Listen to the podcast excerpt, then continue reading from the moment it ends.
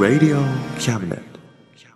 デコボコクワトロ兄弟のエトセトラはい、始まりました。デコボコクワトロ兄弟のエトセトラ第15回目放送です。イエーイいやー、もう12月ですか。寒い寒いね。いやー寒い寒い。うんもう世間じゃねもう寒いから風邪とかすごい流行ってるからインフルエンザね。うん。ねマスクしなきゃね。あとなんだっけ、マイクロなんたら。まあ、マイコプラズマ、うん。あ、そうだね。マイコプラズマ。そうそうそう。何？ですかマイコプラズマって。まあそういうなんか肺炎になるようなやつが肺炎。咳が止まらなくなる。そうそう。うわえー。怖っ肺真っ白になるらしいからね。肺が真っ白なんだ。そうそうそう。怖え。レントゲンで真っ白。そうだからもう僕らも気をつけなきゃいけないよ。そうだね。気を。つけましょう。収録とかできなくなっちゃうからね。本当だよ。上手にマスクしてね。死んじゃうかもしれないってことだよねあマジ死ぬからね。え、まあ、あおー悪化するとね。うん。あ、明かするとね。じゃあ予防接種しゃんとしっかりしましょうね。そう。はい。12月だからね,、うんそうねちゃんとねケンタッキーとケーキいっぱい食べてうん。元気になろう、うん。うん。血糖値すっごい上がる。カロリーやばいな。さあ 追い込みの時期ですもんね。そうです。な。そうそう、うん。そろそろね。一体何を追い込むんですかね？まあそれは後編に続くですよね。うん。しか言ってない。何のことか俺わかんないけどな。まうん。あ後編で明らかになるはい、うん。まあじゃあ、はい。とりあえずこの辺りでね。そろそろね。行きましょう。今月のボイスドラマ。はい。オリジナルラジオドラマをねはい。発表しましょうよ。発表ししましょうか。はい今回台本書いてくれたのはどなたですか？ザンヒロでーすイエーイ毎度毎度ヒロさんありがとうございますありがとうございますいやーいつもいつもあの皆さんにあのギリギリのスケジュールで本当申し訳ないですいやいや、こちらこそ助かってます。いやーギリギリでしたけどやっぱクオリティはヒロさんですよねさすがヒロって感じだね。本当？う。うん。なんか収録してる時全然そんな感じしなかった。よいやいやいや。いやだよ、照れ隠しだよ。なんだこれ？なんだこれ？みたいな。いやもう楽しくやりましたよ、ね。僕は、うん。ならよかった。ちなみに今回の台本はどんな感じの台本作ったんですか？えー、今回ですねあの先月の宣言通りえっとロボットかペーターを出すよというまあ覚えてるかどうかわからないんですけど。言ってましたね。はい。いやペ,、えペーターー？はい。今回はあの訳あってペーターの方を出すことにしました。ええ。ええ ペーターです。あのペーターです。そうです。著作権なんか知らん。ペーターが出るんです。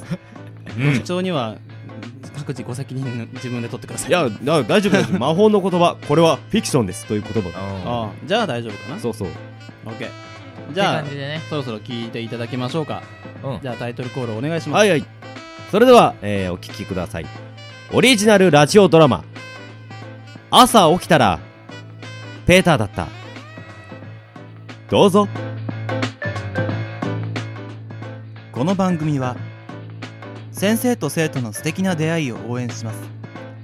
学習塾予備高校師専門の求人・給食サイト塾ワーク。中南米に行きたくなったら同行通訳各種手続き代行の融合サービス日本初日本国内のタイ情報フリーマガジン D マークマガジン。タイ料理タイ雑貨タイ古式マッサージなどのお店情報が満載。タイのポータルサイトタイストリート。タレントや著名人のデザインも手掛けるクリエイターがあなたのブログを魅力的にリメイク。ブログ工房 by ワールドストリート。スマートフォンサイトアプリ Facebook 活用 Facebook デザインブックの著者がプロデュースする最新最適なウェブ戦略。株式会社ワークス。T シャツプリントの SE カンパニー。そして学生と社会人と外国人のちょっとユニークなコラムマガジン。月刊キャムネットの提供で。大江戸桜局いろはスタジオよりお送りします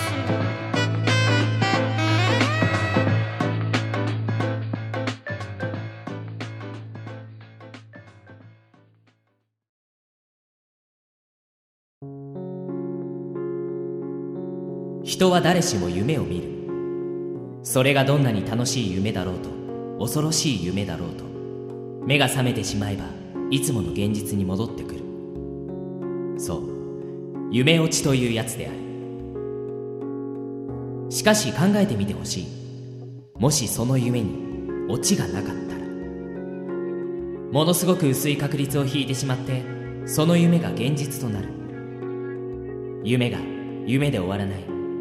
そんなテレビ CM の歌い文句みたいな感じでわけのわからない世界に放り出されてしまったら。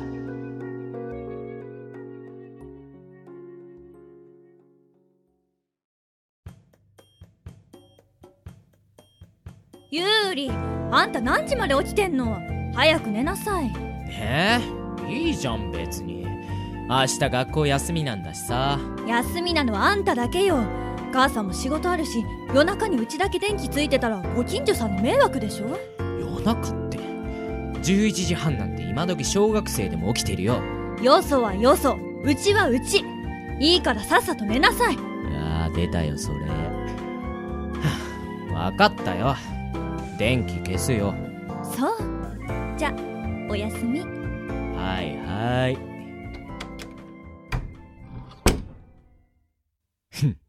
電気を消すとは言ったが誰も寝るとは言ってないもんね。さーて邪魔者はいなくなったし漫画でも読もっかな。ああさすがに暗すぎるか。まあいいや。とりあえず音量下げとけばテレビつけても大丈夫だろう。なんかやってるかな。あアルプスの少女ハイジじゃん。へえこんな時間に再放送やってんだな。うわー懐けー。俺全然この世代じゃないけどな。他はなんかやってないかなと。ん？あれ？リモコン効かねえな。おいしっかりしろ。ダメじゃん。はあもうこんな時に電池切れかよ。せめて深夜アニメのチャンネルで止まっとけよ。別にハイジ見たかったわけじゃんな。あれ？あ変だな。なんか急に眠気が。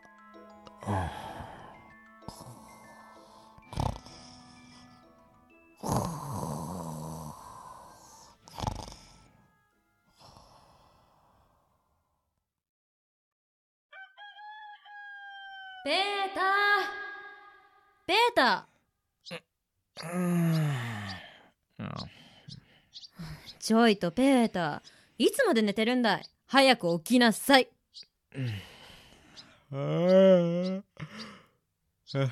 あれもう朝？え？ペーター？俺が？つかあんた誰？あいた！親に向かってあんたとはなんだい？は？親？えあれ？ここどこ？え何この硬いベッドめっさ腰痛いんですけど。どこって。ここはあんたの家だよ。まったく寝ぼけてないでさっさと顔洗って。ヤギたちの散歩に行ってきな。ええ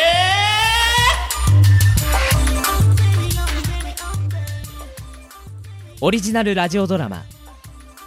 朝起きたらペーターだった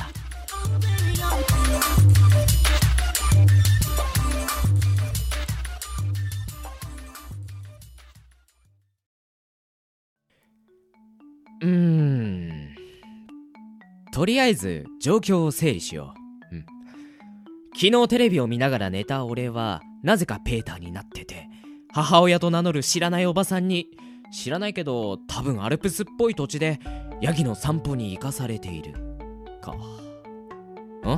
夢だなこりゃ。うん。しかしリアルな夢だな。まあ景色はいいし風も気持ちいいけどさ。ふう空気の味はわからんがここの空気はうまい。そんな感じがするな。さてとなんか夢から覚める気配もないしとりあえずヤギの散歩とやらでも行くか。やったことないけどまあこれ夢だしなんとかなるだろう。えー、っとヤギの小屋ヤギの小屋っとああれかな？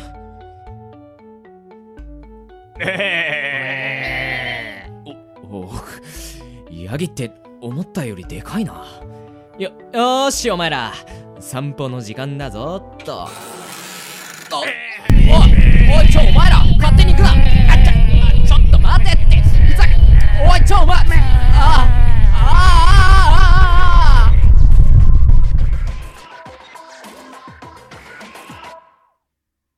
ヤギみんなどっか行っちゃった？に手紙が届いてるからついでに渡してきてって。あんた何やってんだい？ちょっとヤギたちはどうしたんだい？ああうん。今散歩中だよ。じゃあなんであんただけここに突っ立ってんのさ？ちゃんと無理見張ってないと逃げ出しちまうよ？だ大丈夫。大丈夫だよ。ちゃんと帰ってくるようにしつけてあるから。うんあんたいつの間にそんな芸なんて仕込んだんだい。まあいいわ。じゃあこの手紙を恩師に届けておくれよ。はーい。あれ？確かペーターって羊飼いみたいな設定だったよな。ってことはこのヤギたちがこの一家の生活を支えてたんだよな。あれ？これってまずくね？いやいやいやこれ夢だし。俺のせいで一家路頭に迷うとかリアルだったら重すぎるし。早く目覚めねえかな。今日は俺やけに爆睡してんな。しょうがねえな。ここはほっぺでもつねってこっちから強制的に起床してやるか。あいたたたたたたたたあれ？痛い。え嘘？これ夢じゃないの？なんで俺ペーターのままなの？まさか。これまでの人生は全部夢で俺はもともとペーターだった？いやそんなわけないよな。ってこんなことしてる場合じゃない。とにかくヤギたちを追わなきゃ。ね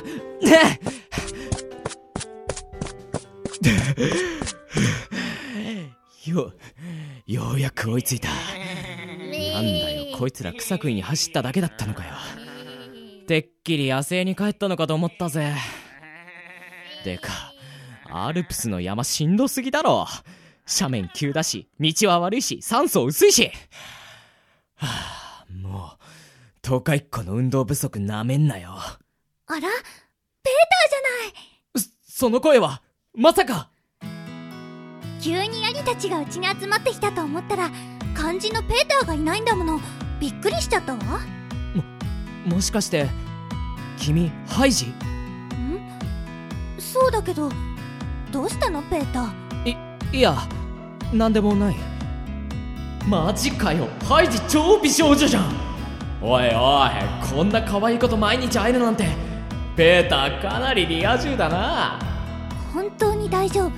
ああ大丈夫だよハイジ。そうだヤギたちのことありがとう。急に逃げ出しちゃって追いかけてきたんだ。まあそうだったのもうペーターってばおっちょこちょいなんだから。気をつけなきゃダメよ。えごめんああ美少女に怒られるのがこんなに気持ちのいいことだったなんて。そうだねえペーター。いつものあれやりましょうよ。あれ？あれって何？なまさか二人の関係はもうそんなところにまで発展しているのか。いや待て待て。いくら田舎が根気が早いって言ってもまだ女の子だぞ。倫理とか法律とかあ法律ないわ。今日はこのヤギにしましょう。ヤギ？ままさかいつものって。どうしたのペーター？ヤギの乳搾りなんていつもやってるでしょ？あー！やっぱりペーターの代名詞ヤギの父ダイレクトのみ。お 俺には無理だ。そんな不衛生なこと。をせめて殺菌を。66度での低温殺菌をしよ不衛生？殺菌？さっきから何を言ってるの？さあさあ早く早く。う待ってハイジ押さないで。ヤギって改めて見るとすげえ目つき怖い。こいつ俺が仰向けになった瞬間に踏み抜いてくる気満々だよ絶対。そそうだハイジ。手紙。アルムオンジ宛てに手紙を預かってたんだ。おじいさんに手紙？珍しいわね。誰から？いやそれは知らないんだけど早く渡してあげなきゃ。ねえヤギの父はまた今度にするよ。うーん。わかった。じゃあヤギたちを集めてうちに行きましょう。うんそうしよう。た助かった。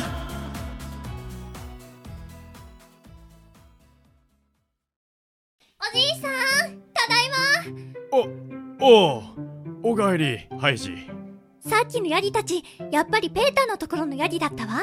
そそうかい？おお邪魔します。おじいさん今日はおじいさん宛てに手紙が届いてるって。おじいさん？ペーターちょっと来なさい。あちょ何？おじいさんどこ行くの？あうんハイジ大したことじゃない。ペーターにちょっと手伝ってほしいことがあってなお前はクララと少し遊んでなさい。うんわかったわ。で恩師さん？俺に手伝いって何でしょうか？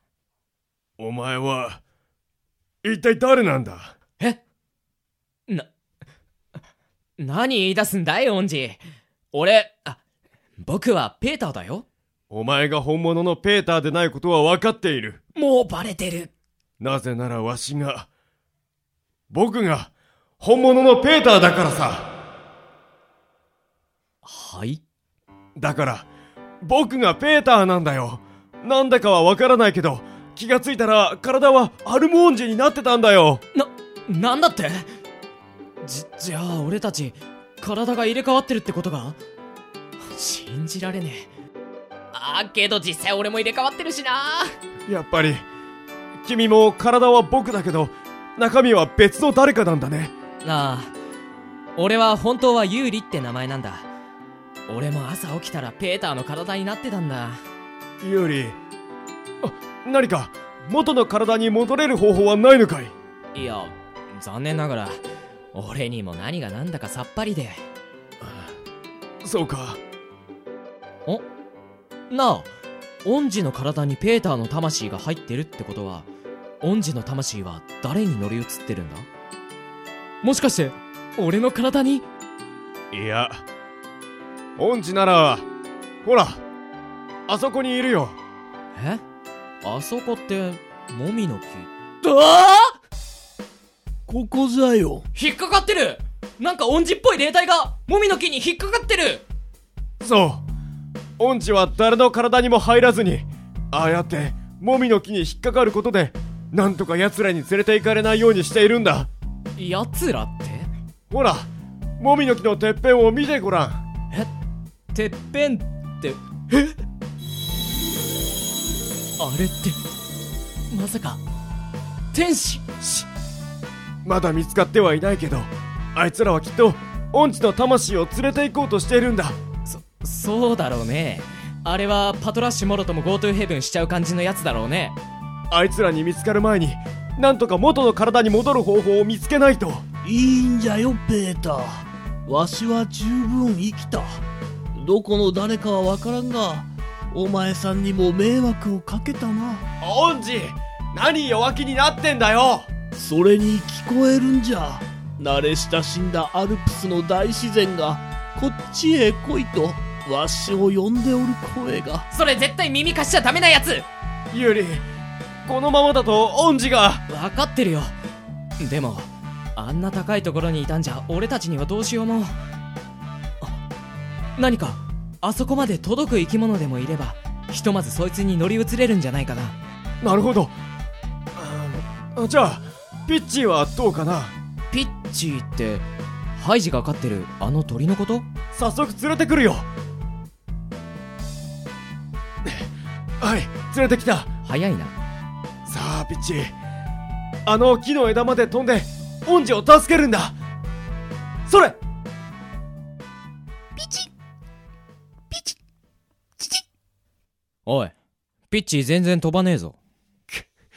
ピッチーはまだ子供だからあそこまで飛べないって言うのか。そんな。はあしょうがねえな。ちょっと貸してみろなあピッチ？飛べない鳥はただの焼き鳥なんだぜ。すすごい！あんなに懸命に羽ばたくピッチ初めて見た。一体何をしたんだい？デッキブラシで空が飛べる程度の気合を入れてやっただけさ。さあ戻ってきたぜ。ふうなんだか長い夢を見ておる気分だったわい。しかし、鳥の体というのは、かなり窮屈じゃな。よかった。オンジーほら見て。あいつらが帰っていくよ。よしこれで当面の危機は去ったな。あとはどうやって俺たちの体を元に戻すかだが。こればっかりは原因がわからないとどうしようもないな二人とも何か心当たりとかないのか？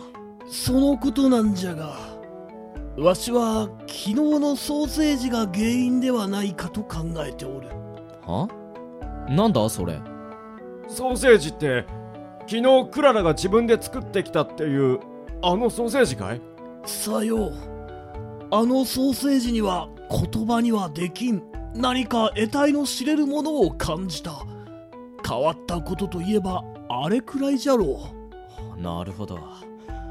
変わったことか。あそういえば恩師宛てに手紙を預かってたんだった。ほら。う。わしに誰からじゃ？さあずいぶん綺麗な手紙だけど。これはセバスチャンからじゃ。セバスチャンって確かクララの家の人だったっけ。ふむふむ。こ、これはオンジ手紙には何て書いてあったんだい？二人とも、わしらの魂が入れ替わった原因が分かったぞ。本当だに？やはり原因はクララの手料理にあったようじゃ。というと？クララが作った料理を味見した使用人たちが不可解な言動をしておるらしい。クララの手料理を食べないわけにはいかず、屋敷にはかなりの被害が出ておるようじゃ。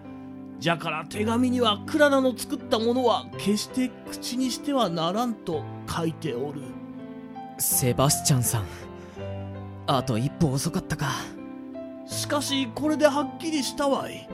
やはりこれはクララの手料理が原因だったんじゃ。なるほど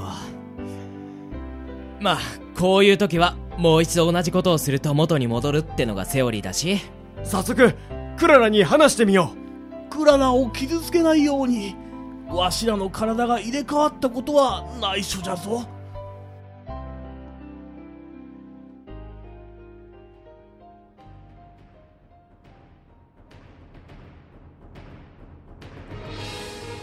う戻ったぞハイジじいさんもペーターも何してたの？もうとっくに朝ごはんの用意できちゃったわ。ごめんごめん。おはようペーター。もしかしてクララ？ん？どうしたのペーター？昨日会ったばかりでしょ？ああそそうだね。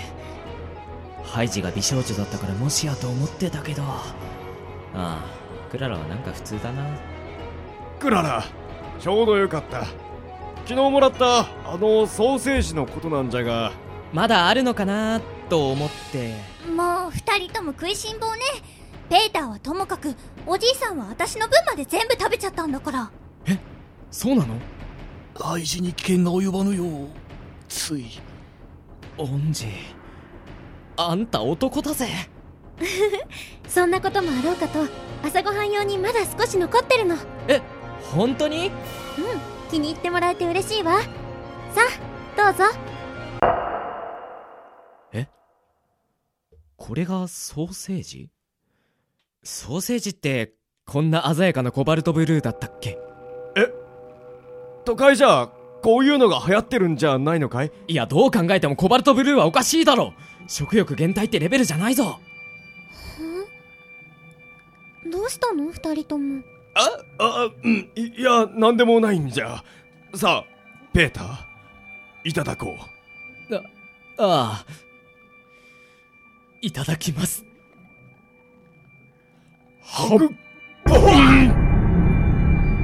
なあそこに見えるのは俺の体。ももうちょっとなのにと届かない。あああ今一瞬元の体に戻れそうだった。僕もあとちょっとだったのに。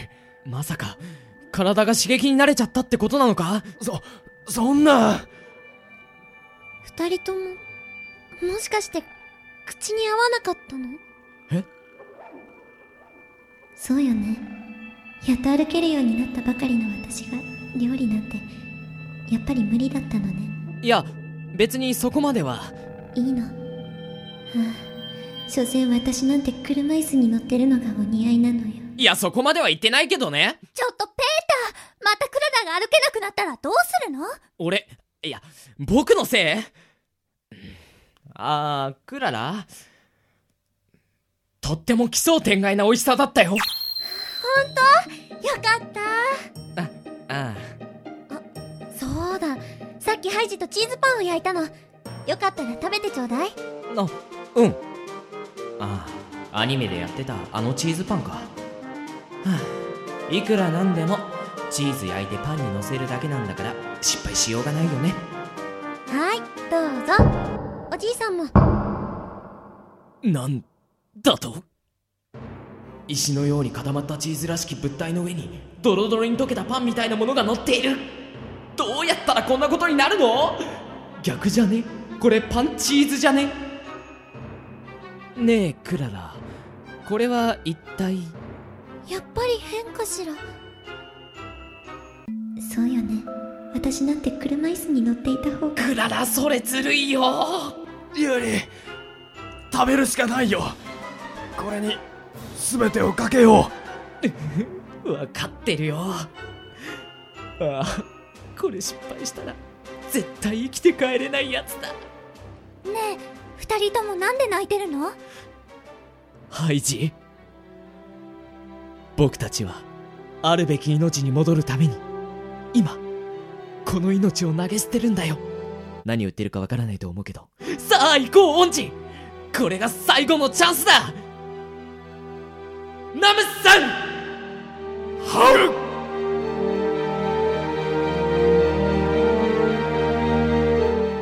その味は俺たちの体が入れ替わったとかアルプスに異世界召喚されたとかそんなことがすごく些細なことに思えるような宇宙が生まれるほどの衝撃と世界にこだわりを覆す破壊力を持った味だった。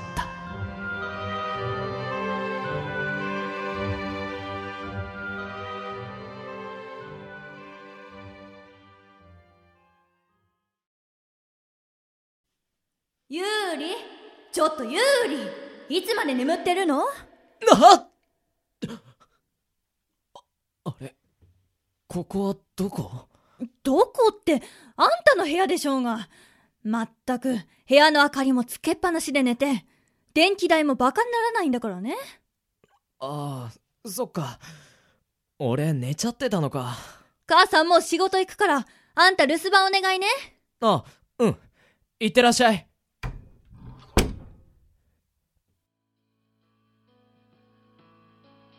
あれは夢だったのかな？だけどなんだろう？すっげえ胃が重い。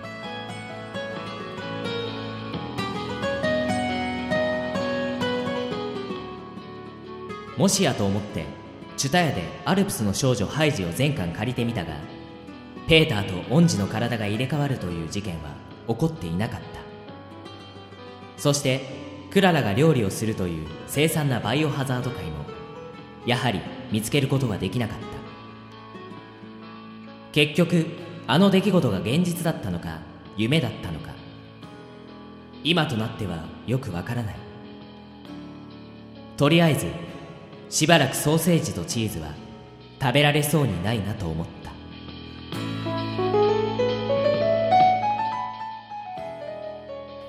キャスト。有利役を演じました。すずです。ありがとうございました。ペーター役を演じました。ヒロです。ありがとうございました。恩師役を演じました。ゆうやです。ありがとうございました。ハイジとユーリの母を演じました。ゴルジタイです。ありがとうございました。クララとケーターの母を演じました。未来です。ありがとうございました。動物全般を演じました。ゆうすけです。ありがとうございました。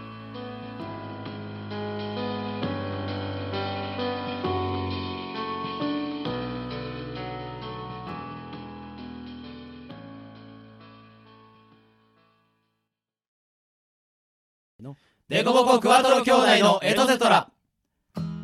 はい、えー朝起きたらペーターだった。いかがでしたでしょうか？いかがでしたか？いやもう発想がね朝起きたらペーターだったって発想がよく出てきたよね。こういうねパロディはいつも考えてるから。すごいよね。だからリアルな夢を見ることはあるけどさペーターになることはないよね。いやー。でもなんかなんか台本とかをさこうフィクションであそうだ。この物語はフィクションですからね皆さん。勘違いしないでください。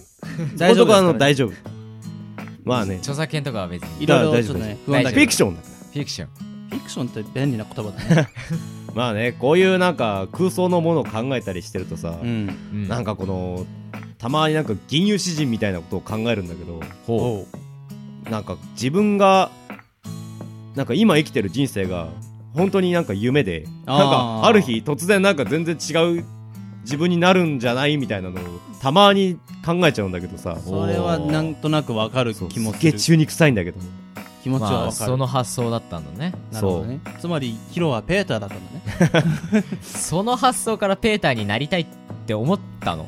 えっ、とねペーターを使ったのはねあの8割9分5厘ぐらいは、うん。うんトライの家庭教師かね大体じゃん トライの CM 見ててあ8割9分5厘ペーター面白いなみたいな。あったなそんな CM な。なるほど。なるほどね。えで今回えっ、と我々4人以外に、えーと女性陣2名にご協力していただきましたね。はい。はい、お名前が？えっ、と一人は、えー、未来さん。はい、うんえー彼女は、えっと以前にもね「桃太郎エクストリームで」えっと共演をしていただいておりますので、おばあさんとかやってくれたよね。はい。あと鬼姫ね。そう、えーもし「桃太郎エクストリーム」が気になるよという人はね僕たちのホームページから、えー動画じゃなくて まあバックナンバーバックナンバーにアクセスしていただあければ。はい、はい。ちなみに「桃太郎エクストリーム」の作者も僕です。面白かった。面白かったよ。あれはありがとう。面白い。あれは自信ぜ持てご視聴ご視聴？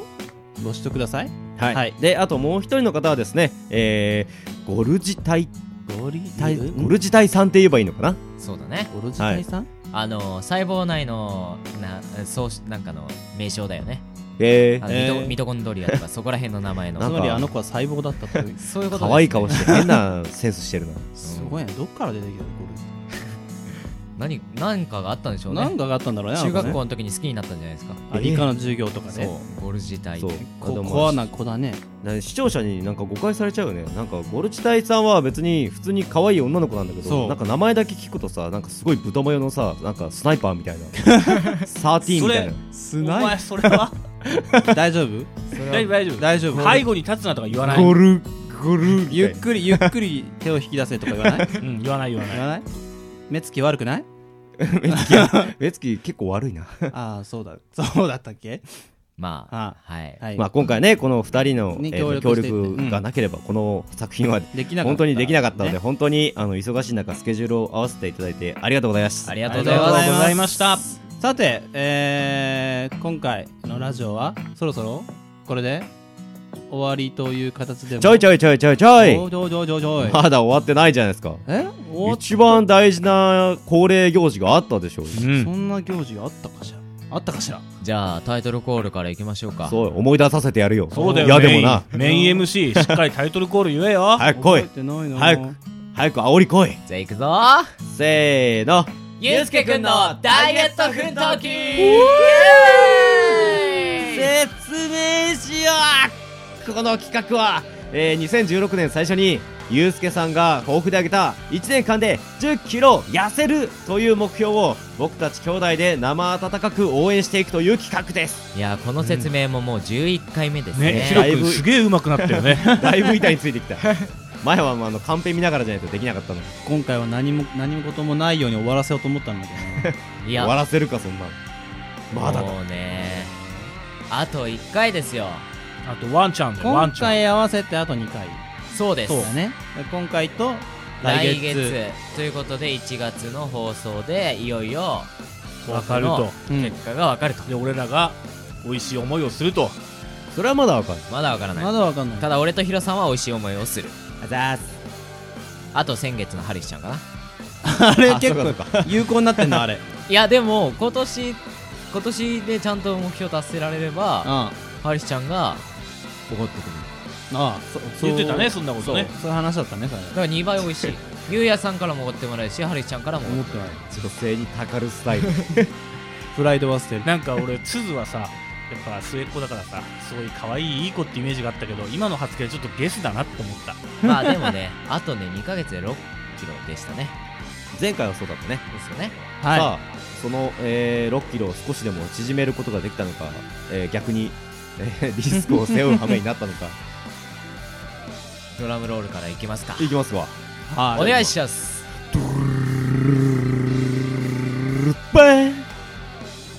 先月から1.5キロちょいぐらい減った減ったシーンとするねこれねー減りましたよ減ったよすごい本当になんで冬なのにあのいや普通にちょっとだけあの、まあ、食う時間があったけど、あの基本あの家では食べないあまり食べないよお？してたり。ちょっとダイエットしてるじゃないですか。あとちょっと寒くなってきたおかげからちょっと運動もねほちょっとしたりとかしてたんですけどそこの2人はなんだこら。おい。そこの2人。う完全に止まってますね。止まってますね。いやーいえなんだって？あ？ごめんもう一回ドドラルドラドラル？ドラル？ドラル？あまりの衝撃してる。ドラムロールもう一回やろうか。わかりました。いいよ。うん。ドルタン！も1.5キロぐらい痩せたよ。もう一回やる？う一回やろうか。もう一回やろうか。1.5キロ太ったっていうまでやろうか。じゃあもう終わんねえそこいえやー。ーな痩せましたよ。なんで1.5キでロも。でも言うて1.5キロしか落ちてないから。ってことはあと残り何キロなの？残りが 4.5? 絶対痩せんだよだだお前絶対痩せんだよ。これはあの1ヶ月の俺の頑張り次第。そうですね、うん。4.5か。4.5キロなんか4.5最悪だってそのメガネと髪の毛切ったら全部もうそうだよ。痩せちゃうじゃん。何メガネ外して落としたらドスンっていく感じなのこれ、それ体重関係ないよねメガネで。ついにこの重さ4.5キロのメガネを外す時が来たかみたいな。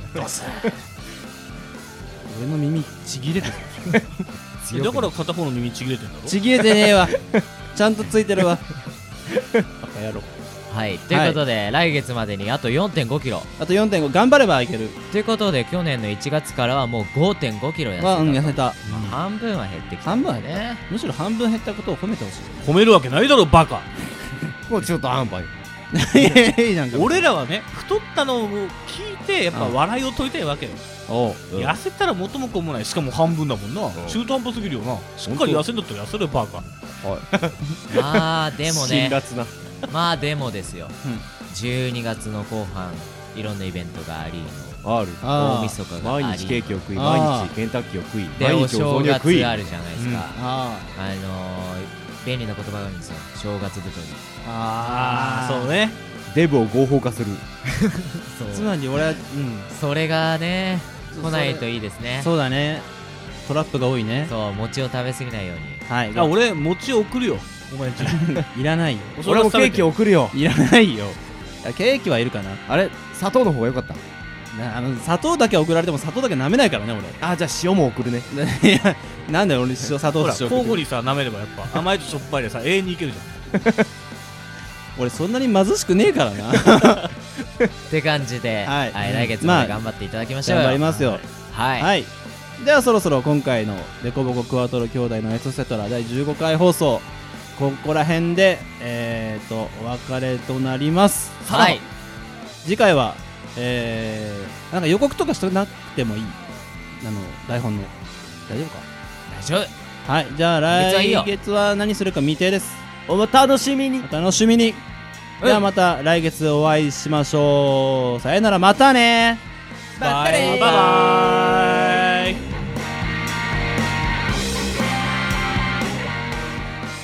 この番組は先生と生徒の素敵な出会いを応援します。学習塾予備高校師専門の求人・給食サイト塾ワーク。中南米に行きたくなったら同行通訳各種手続き代行の融合サービス。日本初日本国内のタイ情報フリーマガジン D マークマガジン。タイ料理タイ雑貨タイ古式マッサージなどのお店情報が満載。タイのポータルサイトタイストリート。タレントや著名人のデザインも手掛けるクリエイターがあなたのブログを魅力的にリメイク。ブログ工房 by ワールドストリートスマートフォンサイトアプリ Facebook 活用。Facebook デザインブックの著者がプロデュースする最新最適なウェブ戦略。株式会社ワークス。T シャツプリントの SE カンパニー。そして学生と社会人と外国人のちょっとユニークなコラムマガジン。月刊キャムネットの提供で大江戸桜局いろはスタジオよりお送りしました。